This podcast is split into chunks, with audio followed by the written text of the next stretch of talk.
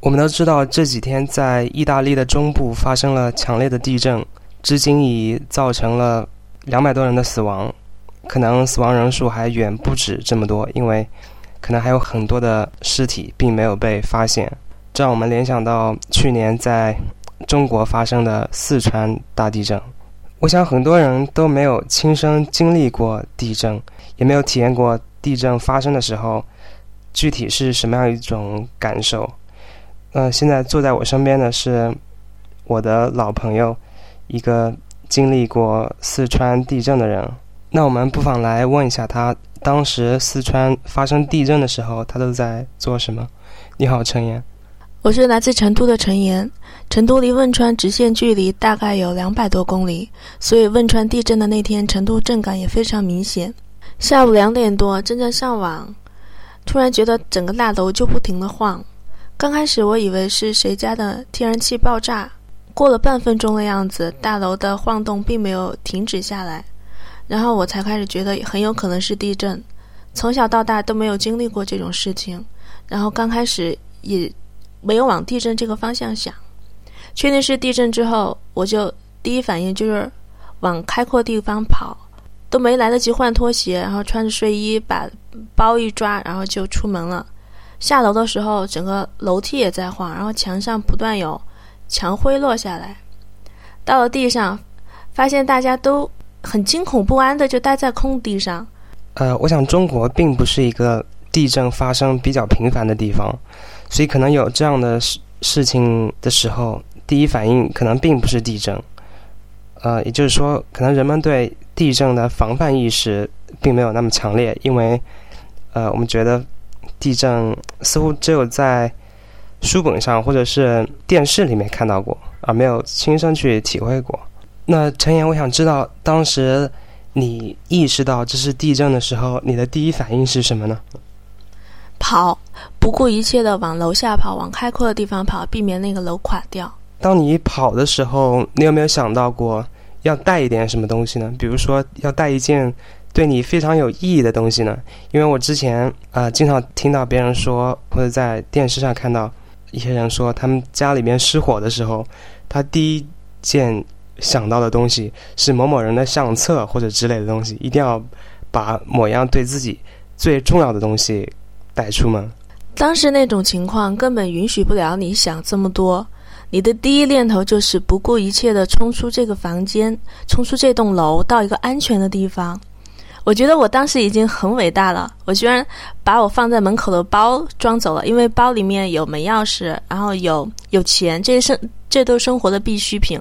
但是我还是把手机给放在桌上了，没办法，当时你就是想不顾一切的跑到安全的地方，待在这个楼里面，随时都有垮塌的危险，震动实在是太强烈了，你不知道这栋楼会坚持多久。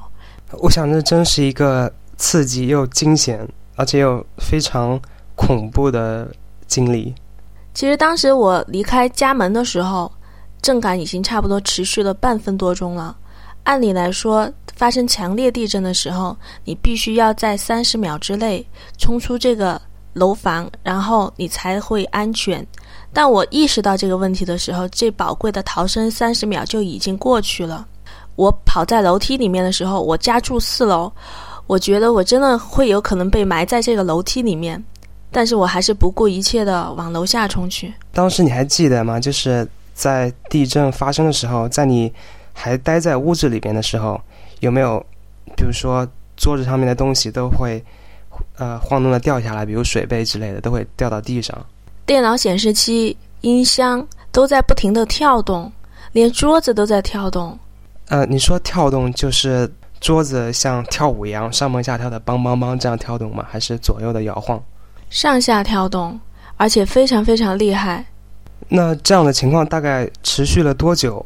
就是说，当时你从楼上跑下来的时候，跑到楼下的空地上面的时候，你还能感觉到地在震动吗？还有那个时候是怎么样的？难道人被震得像跳舞一样？地面上的震动并没有楼上厉害。一个物理原理吧，距离震点越远的地方，它的震动的幅度越大。好像我们以前物物理都学过，这也应该是一个相同的道理。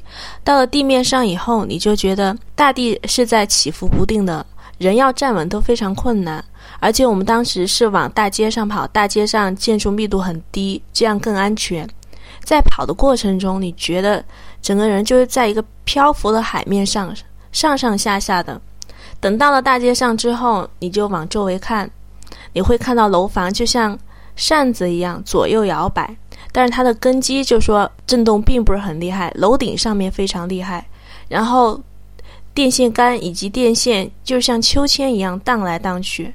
当你看到那个电线的晃动更强烈的时候，你就知道有一波更强的震动来了，然后它慢慢。趋势减缓的时候，你就知道这次震动过去了。然后开在路上的车，以前在城市里面开到四十千米每小时的话是很正常的。但是那天你可以看到车像蚯蚓一样在地上左摇右摆，很艰难的滑行。是因为地震，然后那些汽车都不敢开得太快吗？还是因为地震，车的确不敢开快，它没办法控制方向，地面是像波浪一样起伏的。大概这样的情况大概持续了多久呢？在当时，比如说一个小时还是两个小时？然后你们又什么时候回到房间里去的呢？震动大约过了半个小时，然后那种强烈的余震才慢慢平息。你会看到天空本来是阴天，然后天空突然就慢慢变黄，就好像世界末日来了一样。大约过了半个多小时，人们才敢陆陆续续的返回到家里面，然后拿起最贵重的东西以及一些你刚才提到值得纪念的东西，都不敢在房间里面多待，然后又继续到空地上面等待。大家已经做好了那天晚上露宿街头的准备。房间里面的确非常不安全，而且余震发生的频率很高，大概每两三分钟就会再震动一次。我想那一天就是去年的五月十二号那一天，对四川的人来说，真的是一个非常惊心动魄的日子。其实当时不仅是四川，还有在上海、南京，甚至是北京的某些地方，都可以感到强烈的那种余震。但当时你是在成都，地震的震中是在汶川。所以，我想你感受到的地震可能还并不是那种最强烈的地震。可能是因为成都平原地质构造的关系，它是一个冲积平原，下面是卵石层以及土壤和沙，然后对地震有很好的减缓作用。像都江堰、北川，它们的地质构造就更偏向于岩层，这种破坏性就特别强烈。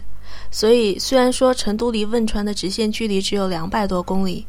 但那个地质构造极大的减缓了冲击力，成都的建筑物并没有受到多大的损伤，人们也只是经历了惊恐，但并没有出现人员伤亡的事情。在去年地震那一天，我记得我当时正在睡觉，所以我也不确定我在的这个地方有没有震感。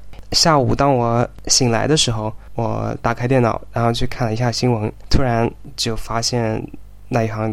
特别醒目的大字：四川爆发了特大的地震。当时我就觉得特别的震撼。你当时没感觉？我想有两个原因。